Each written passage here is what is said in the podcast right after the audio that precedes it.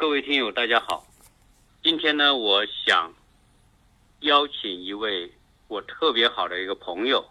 来跟大家一起分享他在美国的所有游玩、玩转美国的那些方式方法和他的经历和体验。我这个朋友呢，他叫非常懂得生活，又非常懂得啊美国的各个区域哪些地方好玩，因为他在全美国。啊，应该他是叫自驾狂人，他自驾在美国游遍了美国所有的地方，可以说主要的地方吧。他开车东西海岸自己游玩过很多次，同时他又开车横跨美国大陆，从北边到中部到南边都走过。所以呢，他分享过很多他这样的经历。我觉得他的这种经历呢，特别。可以分享给我们的听友，特别是，呃，想到美国来自驾的，那我想可能他的这些经历体验，可能大家很多很有价值的一些意见。所以今天呢，我特别荣幸请到 s k y l y 到我们美国新生活节目里面来跟大家聊在游玩美国、玩转美国的这么一个话题。呃，只是我跟他现在做节目。因为他在奥兰多，我在亚特兰大，所以我是通过电话的方式来录这个节目。因此，在这个过程当中可能会有一些呃杂音的出现，呃，但是我我想呢，就是只要是说呃不影响大家完整的听完这个论料，这个录制过程当中所产生的某一些杂音啊，大家就克服一下。呃，当然，呃，我们 Scaling 先生呢。他不仅很懂得玩，懂得生活，而且他家还有一位特别重量级的，呃，我们我们那边叫堂客，就是太太哈，他太太是啊世界冠军啊，这个我只是留下一个小小的伏笔啊，以后如果有机会，我们就请到他家的那位世界冠军来跟大家分享一些相关的一些话题和节目。好，今天回到我们的正题。就是如何自驾玩转美国，那么可能我们这个话题要分两两期，甚至有可能三期来讲，因为美国特别大，在有可能我们会先从美国西部的自驾游开始讲起。好，我们现在先请 Skyling 跟大家打个招呼。Skyling，Sky 呢是我的英文名，我姓林，就是说也符合我这个人的性格嘛。那我是非常喜欢自驾游，然后呢，可能这种习惯以前是在国内做销售形成的这种呃习惯和能力吧，因为自驾游确实需要呃有很强的这种能力。那这个能力就是你一年你一年自驾，我在国内做销售的时候自驾也是一年能开车，当然不是自驾有司机，但是每天自己肯定也要开两个小时，国内一年也要开十几万公里。那之前，呃，我很高兴今天能够参加北美鸟人的这个音频节目，是喜马拉雅，因为我也天天听喜马拉雅的一些一些节目，呃，一些节目。那这些节目呢，我肯定像北美鸟人的这种，呃，美国新生活啊，然后呢，也有一些学英文的节目啊，呃，还有一些这个。像因为我喜欢打高尔夫，那会听一些高尔夫世界知名教练的一些讲座。呃，喜马拉雅是非常好的一个平台，呃，适合大家在呃做菜呀，在旅行啊，在开车啊，因为现在都开车堵车都很严重嘛，在开车的过程当中都可以去听这些音频呢，学习，然后呢分享。那这次呢，就是很高兴呢参与到北美鸟人的这个一两期的这个关于美国。新生活当中，关于美国自驾怎么样？呃，在美国开车旅游，因为美国它是一个汽车上的城，汽车上的国家。那它一百年前就已经很完美的、很完善的一个交通系统。呃，我后面会讲到美国的那个公路，它是时纵时横，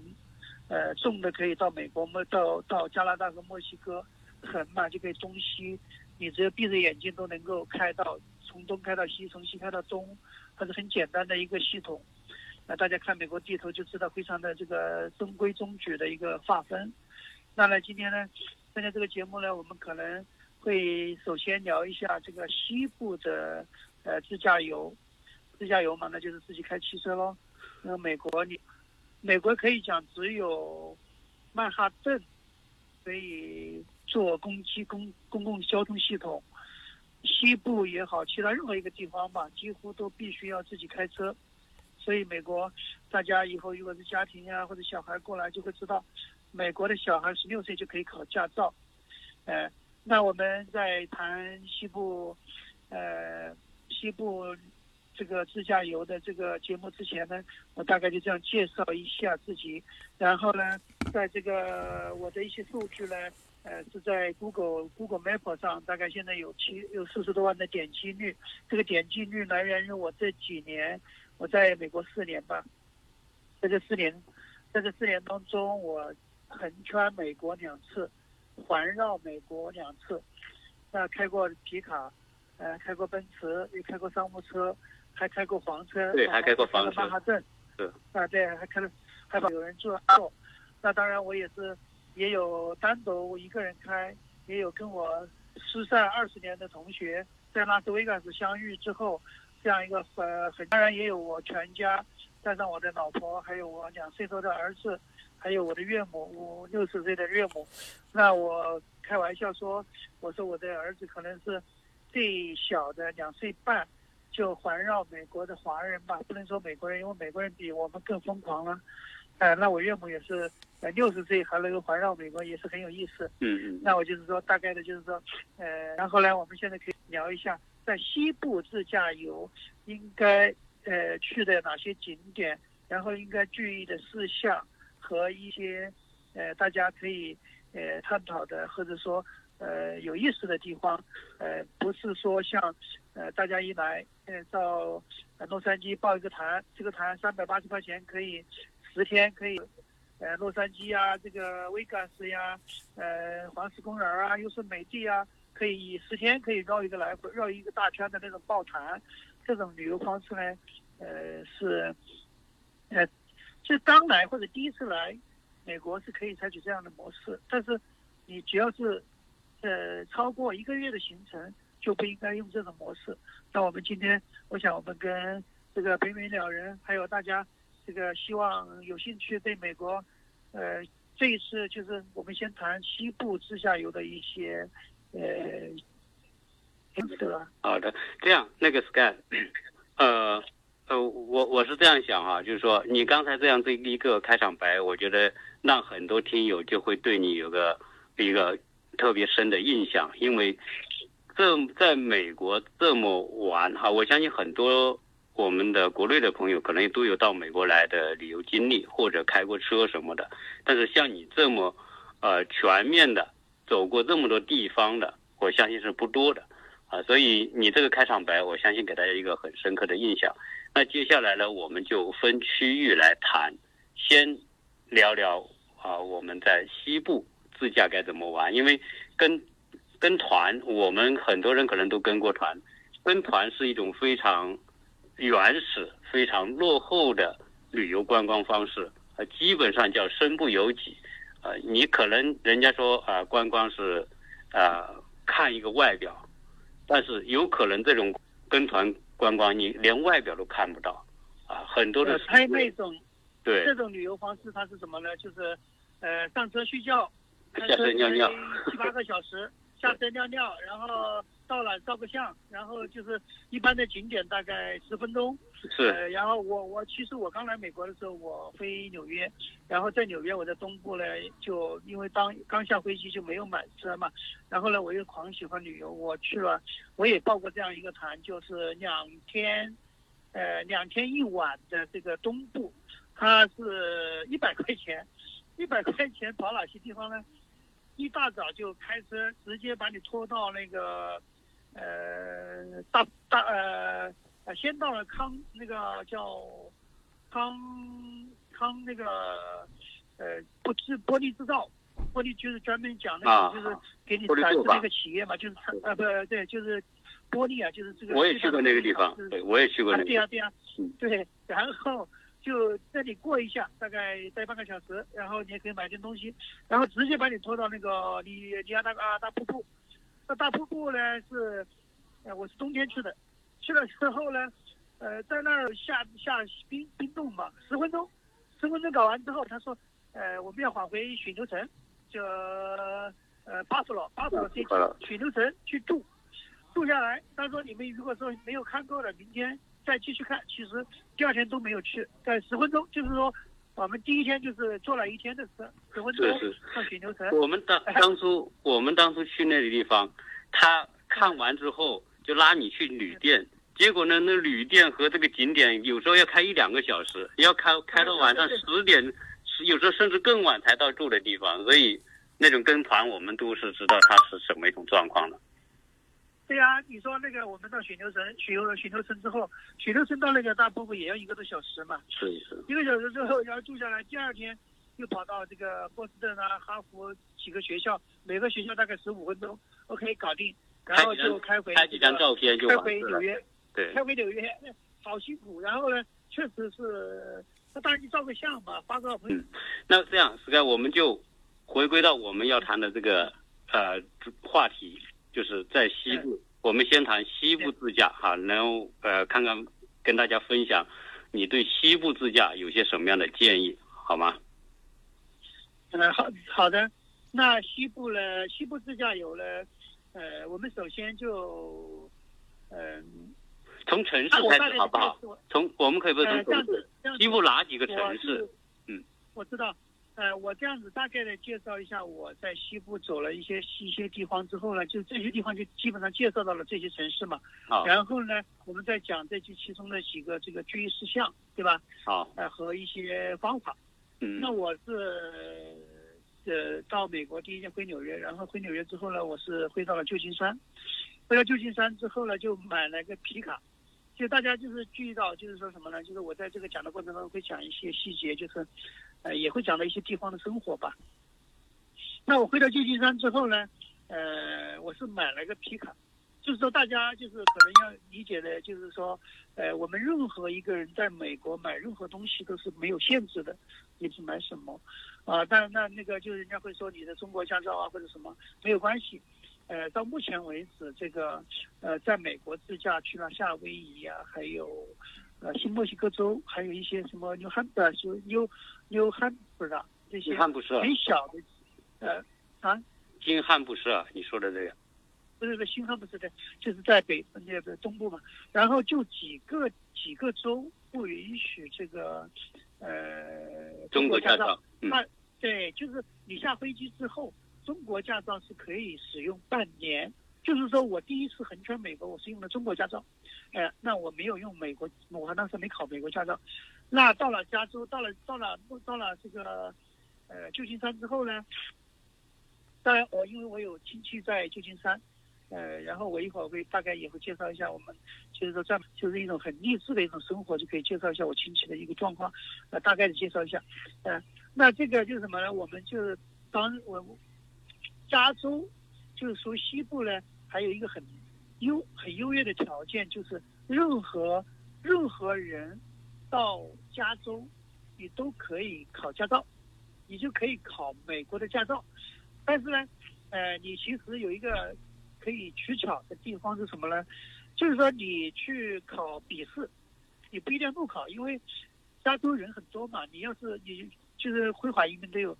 呃上千万，那他们都可以考驾照，所以排队排得很凶。就 DMV 啊，我们其实可以后面也可以加一些专门关于 DMV 考驾照的一些呃题目啊，关关于考驾照的一些技巧啊，给大家介绍一下。那在这个时候呢，我们就讲什么呢？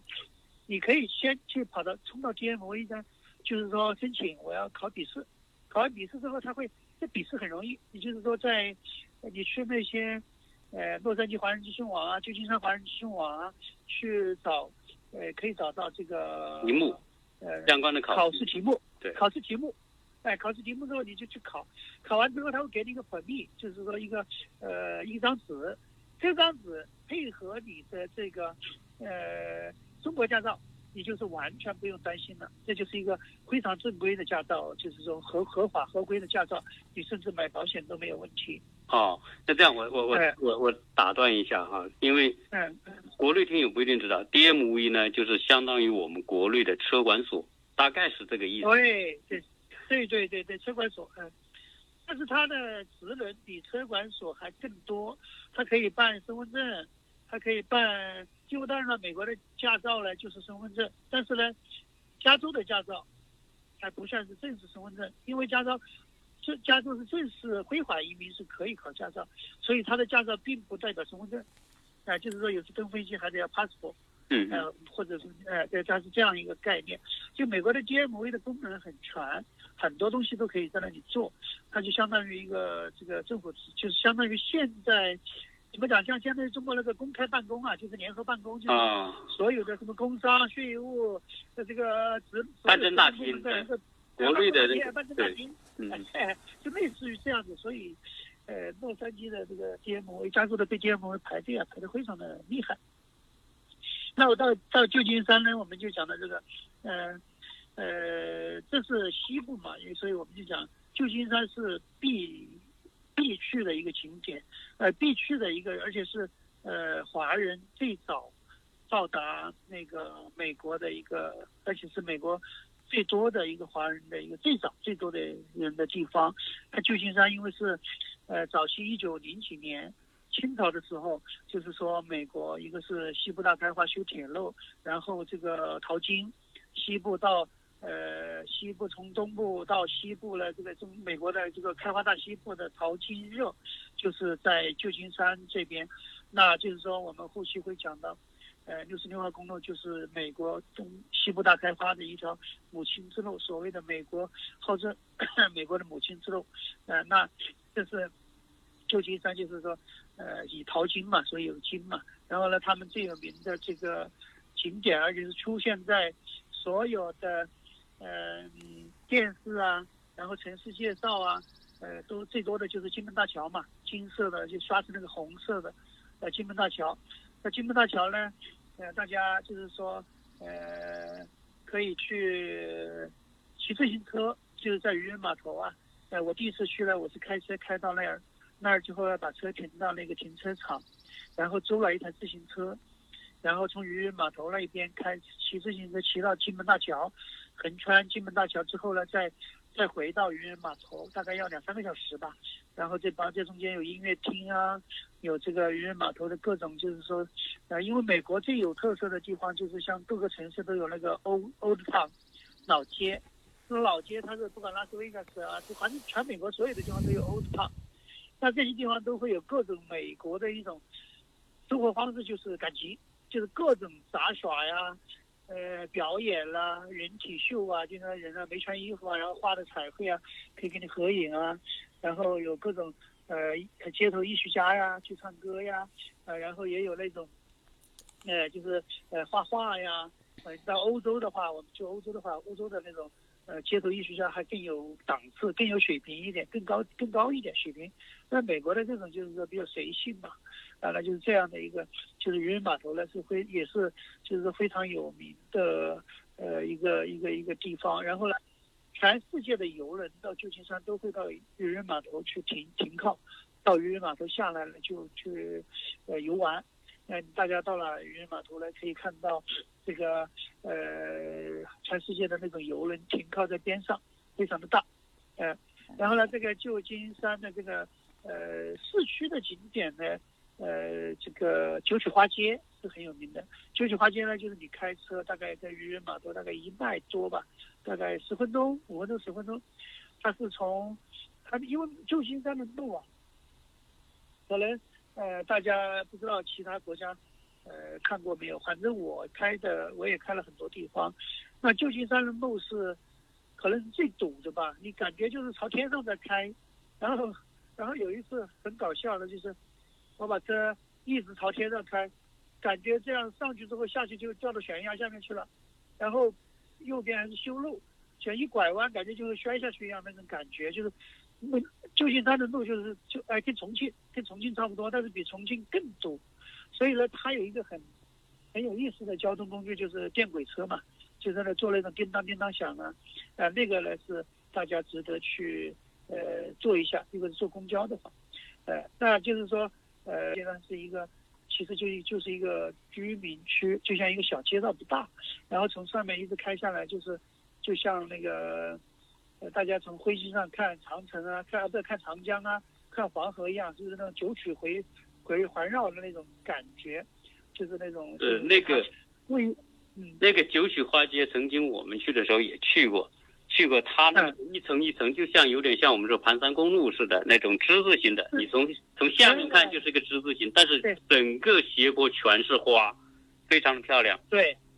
对对对，它呢就是说，中国的就是其实你要去中国去九寨也好啊，去这个包括这个贵州也好，那些就是天然的这种。相当于九曲花街的那种盘山路，跟这个是类似，只是它是非常小的，就是一个人工的吧，就是它压缩在一个很小的范围里面，有九个来回，直直的往上走，对，很很适合拍照，因为它有很多各种各样的花嘛。对，这是旧金山呢，就是说比较知名的景点。那这是室内室内的景点，当然了，旧金山大大家。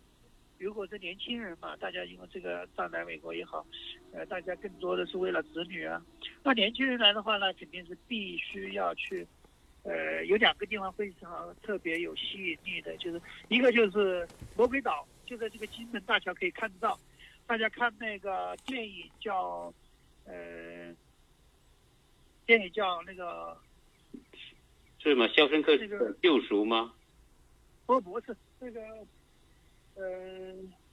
战呃 X 战警嘛，X 战警，哦，X 战警里面有一集，因为 X 战警主要是讲变形变异人嘛，全世界的变异人汇总了就是来决斗嘛。OK，那其中有一集就是，呃，在恶魔岛拍的，那个恶魔岛就是那个金门大桥，呃，就是那个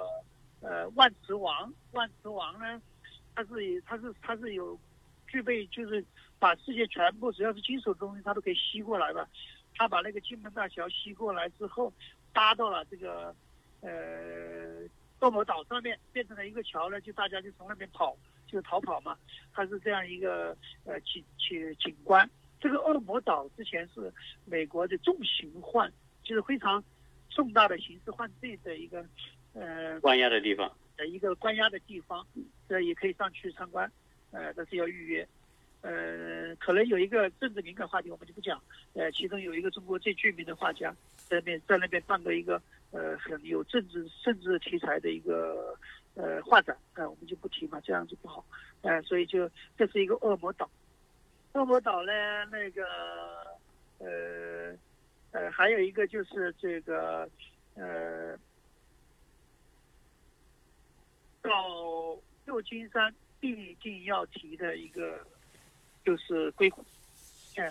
没有一个，就是说全美国吧，但美国每个每个城市有每个城市的特色。那洛杉矶就是电影，旧金山是硅谷，那个呃纽约是华尔街金融，嗯，那个芝加哥是这个呃城市建设，就全世界的建知名建筑师。在那里都有都有一个知名的建筑物，呃，那就是说，呃，奥兰多就是旅游，就它每个特色。但旧金山最大的特色应该就是硅谷嘛。中为什么为什么美国的经济这么强？除了华尔街掌控了全世界的金融，那还有一个更大的呃更大的原因就是硅谷掌握了全世界的高科技企业和高科技企业投资。我第一次到硅谷，我去参加了，呃，硅，却也是算是比较，就是全世界最大吧，应该算是，就是那个硅谷的投资人大会。投资人大会呢，你像那些世世界最知名的投雅虎的呀，呃，投这个阿里的呀，投腾讯的呀，投投百度的这些老板都在那儿，就是，就是网，就是高科技投资公司都在那儿。那它不光是诞生了，你像呃，Google 的总部，Facebook 的总部，呃，雅虎的总部。呃，苹果的总苹果的总部，特斯拉的总部，全部在旧金山。呃，那就是说，呃，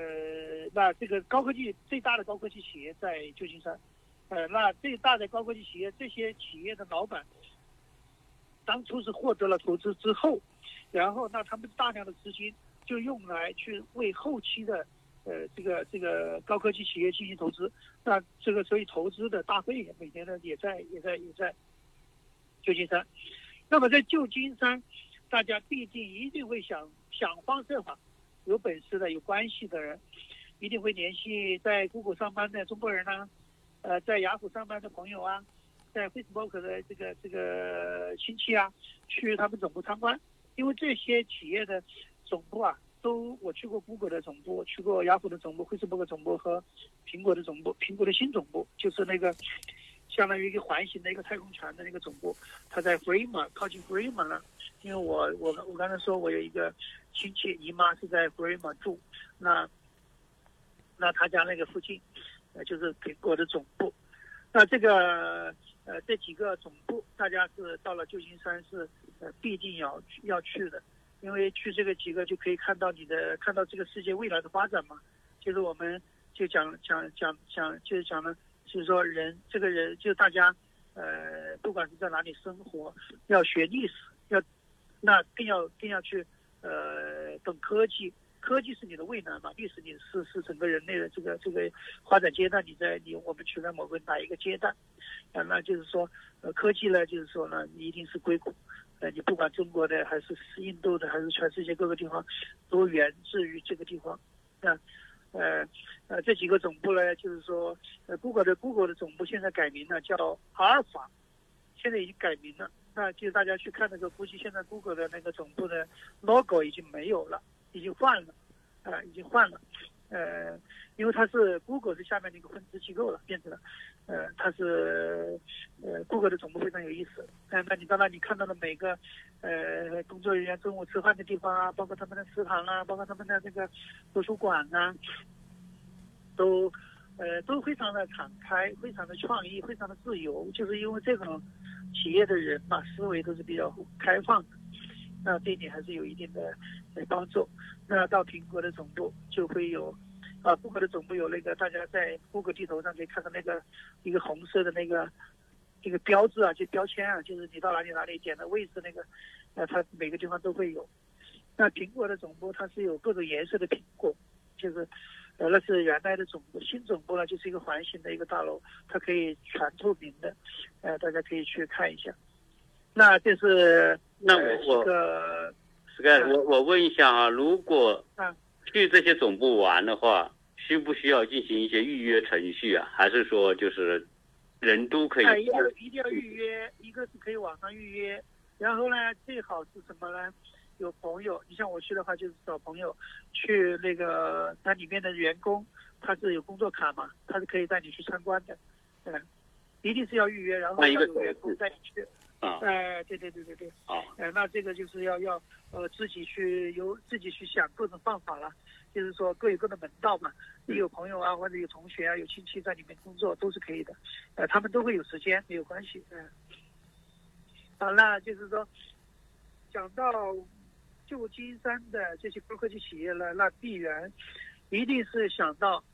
这些企业的人是从哪里来的，斯坦福。就是全全世界最有名的这个，就是呃，我这几天看一本一个一个一个介绍，就是说，呃，世世界的富豪去的最多的，就是源自去的学校，斯坦福是排得上前前几的，因为它是最近的高科技企业，你包括呃，Google 的老板两个合伙人，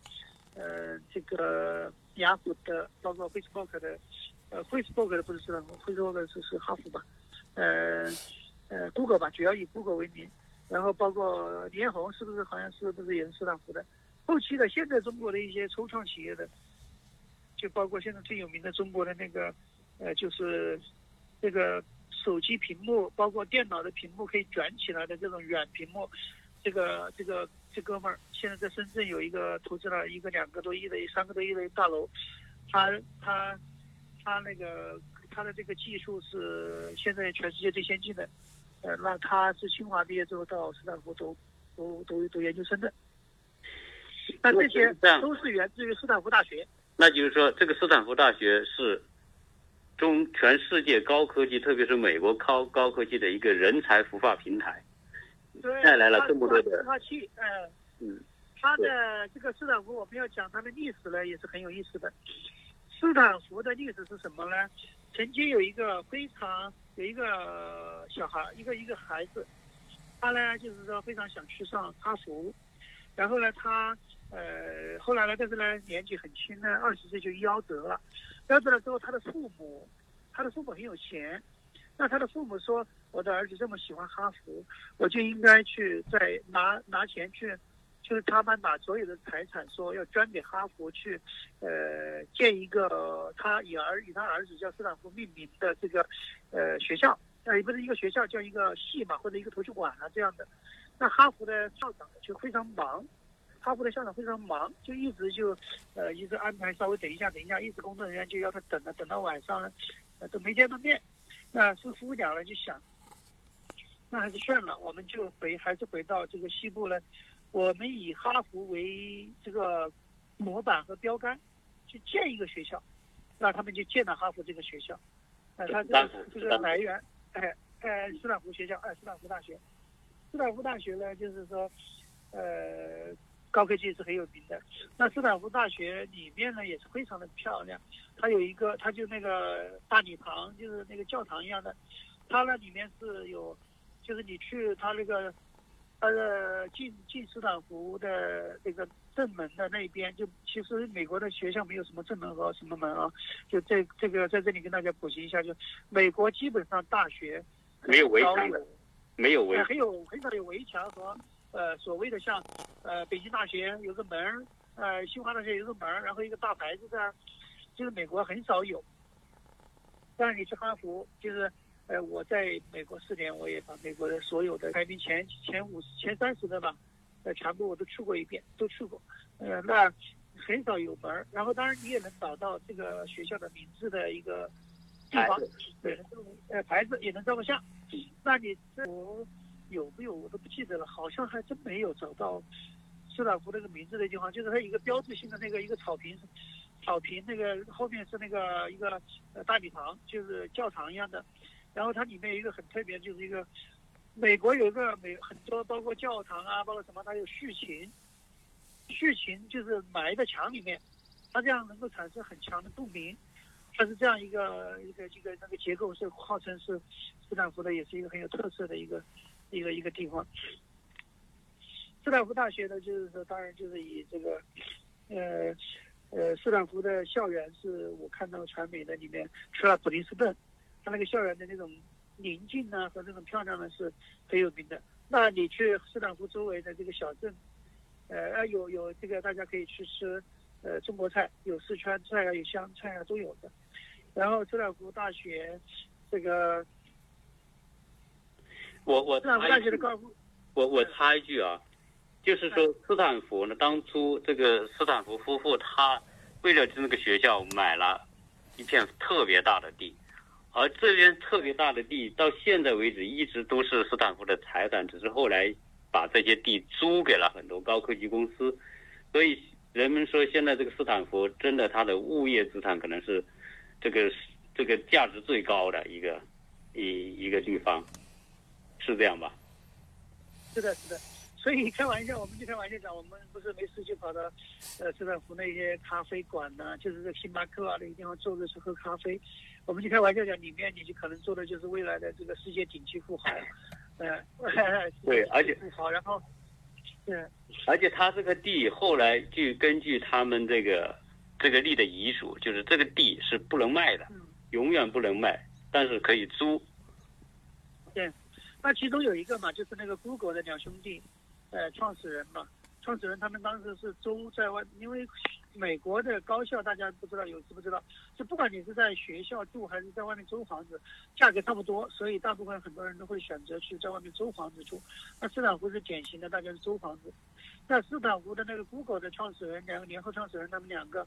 租房子住了，就住着一个女的，那个女的也后来也变成了斯坦福的联合创始人嘛，啊不对，是 Google 的联合创始人。她她是 marketing 很厉害。就这两个 Google 的这两个联合创始人是技术层面嘛，就是学生嘛，就是学学。然后那个女的呢是一个，她把房子租给这两个孩子之后，这两个孩子的这个创意啊各方面，她天天看为他们住在那周围的人都有钱嘛，没事。哎，这小孩不错。然后呢，他说让我加盟吧，然后大家一起来吧。然后他就负责 marketing，然后呢就联合创始人对做营销，对，哎做营销非常厉害，哎，然后就这样子就把 Google 给做起来了。哎。很这样一个一个。斯坦福，斯坦福好像这个那个福福图书馆，好像也是很很棒的一个图书馆啊。啊，对，因为像这样的高校嘛，当然美国我们大家一会儿还可以聊一个问题，就是，呃，你在美国的任何一个地方要打印啊，要查资料啊，要上电脑上网啊，你都可以找到五分钟之内，你用 Google 都能找到图书馆。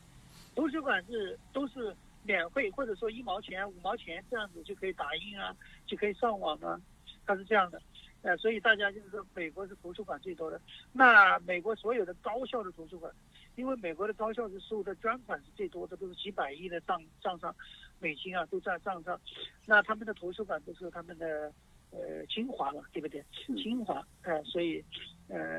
呃，斯坦福的图书馆也是非常有名。然后他斯坦福他。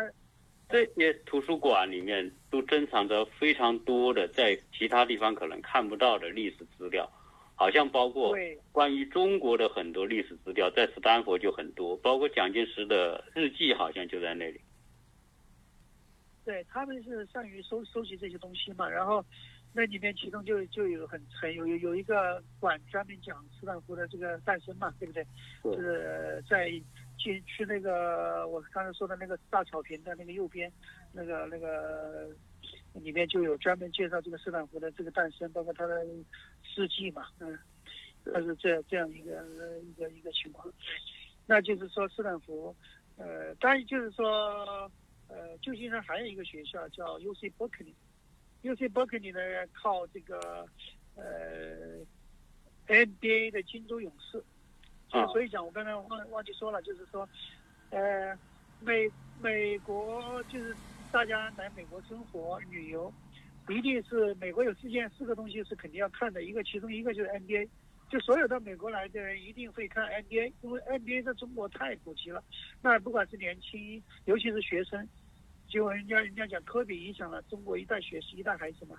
嗯，那这近十年拿了四。三连冠的，呃，三个冠军的，这就是，呃，金州勇士，他的这个当家球星就是库库瑞，现在是杜兰特，然后，呃，汤姆森啊这些，他现在的他现在的，呃，球馆在靠 U C Berkeley 不远，呃，在在奥克兰，奥克兰呢就奥克兰这个地方呢比较穷的，但是呢就是以金州勇士应该说是全美票房最高的，而且呃票价最高，然后气氛最好。U C Berkeley 呢是，因为 U C 系列，我们因为我们的，我们可以到时可以讲西部的时候可以把对可以 U C 的可以单独单独谈一下这个关于 U C 这个系统，U C 就是呃加州大学体系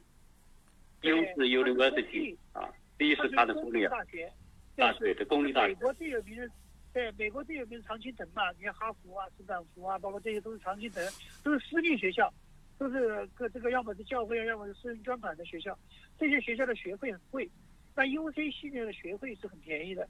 那 U C Berkeley 呢是呃是全世界公立排第一，它是 Berkeley 是是那个因因为我我也经常会留意这个世界这个报道，每年有一个世界大学排名，U C Berkeley 常年都是排在。前五名的这样一个位置，对，对对对，它基本上能在，呃，第一左右吧，可能是一些公立的，我们说公立的，因为你像加州理工大啊，呃，这个就是我们可以到到时候再单独有机会再谈再聊一下美国的教育体系嘛，包括呃一些公立啊和长城长春城，因为美国的大学分两块，一块就是东部，东部因为美国就是说美国是一个移民国家嘛，那它最早期是清教徒过来。那主要是新英格兰人，就是新英格兰区地区，就是德国移民啊，什么什么，就是法国移民啊，英国移民啊，他们都是一些异教徒嘛，跑到东部，东部的早期的十三个州，那这十三个州它是，呃，就重视教育嘛，对教育上面非常的，呃，那个知名的学校都在东部，但是呢，加州就除了除了加州西部很少有好学校，那加州的学校呢就以这个加州大学系统为最最有名，呃，我们就先先不讲，我们就讲加州呃加州伯克利，加州伯克利我们就大概介绍一下，加州伯克利的景是很漂亮的，呃，那个它是在靠湖边，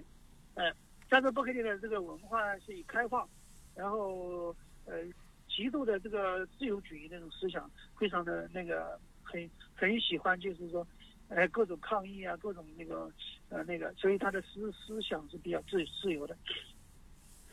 那加州伯克利可以去一下。那个呃，然后那个我我我我插一句话啊，嗯就是实际上呢，这个加州呢，它之所以这个。科技这么发达，同时他的加州的大学为什么这么有名啊？其中就跟他这个州的这种开放，就是他本身是民主党的大本营，就是在加州，而民主党主张平民化，主张开放，主张平等，对，所以他民权法案包括这些东西很多都是源自于在欧洲，呃，在在加州，但同时呢，这个加州的这个大学。系统，它是一个，因为它相对来说开放，它不像东部比较保守，它开放带来两个东西，一个就是创新。呃，为什么加州呃旧金山成为创新中心？这个一定有它的深层的背景和原因。同时呢，它也会带来什么呢？就是这包括它和这个它的很多政策的开放性也是也是比较大胆的。那现在这个学校哈，就是刚才您讲到两个学校，一个是伯克利，一个是斯坦福。我们让很多中国人一说说美国大学，就说常春藤啊，常春藤这个学校都是大家都很想去的，很想让自己小孩去。但是事实上，我在前期做了一期节目，就是我采访了一个就在我旁边的一个大学生，他叫凯文，啊不是他是个高中生，他叫凯文，他他是。全美国的田径跳远的中学生第二名，呃，是是哦，那那是名校可以录取。那他是直接可以，他的呃一百米也是在十秒多的这个成绩，然后三级跳远也很好。所以他是他，因为他的这种在田径方面这么卓越和出色，耶鲁已经给他发了邀请函，说要他去，然后他呢，他说他不想去。啊，耶鲁也算是顶级的大学了，是吧？他说他不想，那是他目标是什么呢？就是斯坦福大学。所以实际上，斯坦福这个学校在很多就是说看重未来的职业发展的题目当中，它是第一顺便，甚至它的价值是超过哈佛、呃耶鲁。包括麻省这些学校，就是这一个，我觉得啊，我我想就是我们可以在后面专门讲教育的系统的区别和这些常青藤啊，和这些呃学校和这些这个加州系列的民那些呃公立学校的呃一些录取的方式啊，包括呃我们以后如果是华人的小孩过来，应该关注哪些方面，让你更适合由名校录取，甚至就是说你可以。你不一定学习成绩要最好，你像我们学我们小区，我现在住的这个小区有斯坦福的，有哈佛的，就我们一共才我们一千六百户人家，只有六户中国人，其中哈佛一个，斯坦福一个，这个 U 呃呃那个 NYU 一个，普林斯顿一个，杜克大学一个，都是世界名校，他们都是用体育，那以后我们可以单独谈一下，其实我们今天就不展开谈这个，哎哎，所以好，那就是说。我们就今天就就我一看我们就扯得越来越细了，呃，就是因为我一会儿我就道歉，我一会儿要去送儿子去学高尔夫，呃，练高尔夫，那我们就今天可能就是关于西部的，呃，我们就一会儿就把旧金山讲完，然后我们呃有一个我们讲一个引子，就是呃旧金山往洛杉矶，就是这个一号公路将是我们西部旅游的一个呃非常亮的一个一个一个一个线路。然后我们再讲一下下一期我们会讲呃哪几个点和线，然后我先我们就先把这个旧金山讲完。旧金山，呃，旧金山，呃，自然景，就是我们刚才其实讲的主要是在旧金山的市区，对吧？那旧金山的呃气候，旧金山气候是非常冷的。旧金山它呢，因为它是风口，而且它的风非常的大，哎呀，风非常的大，所以很多人就是因为旧金山的这个风大，所以搬到了洛杉矶。旧金山是蛮冷的一个湿冷湿冷，就是很容易得风湿。呃，那大家就是记得要注意，就到旧金山要注意气候的原因，气候的问题。然后我刚才讲的开车的那个车堵，非常堵。那自然的这个景观，就是大自然的，其中一个靠的最近的是红山国家森林公园。那那个其中有几个比较知名的点，就是那个树红红杉树，就是就是可能上千年吧，应该可能，反正都大的不能大的下来，就是十几个人抱过来。其中有一棵树，好像是汽车可以穿过去，就是从那中间啊，啊，一个洞里那个面啊，那棵哎这个树的树洞里面，这个是有名的一个公园儿。然后呃，我们先先讲公园，国家公园。那蒙这样呃这个蒙特雷蒙特雷这个哦，这样，呃，因为呢，你等一下还有事，因为我们这一期呢，呃，通过这样电话聊了，已经聊了四十五分钟，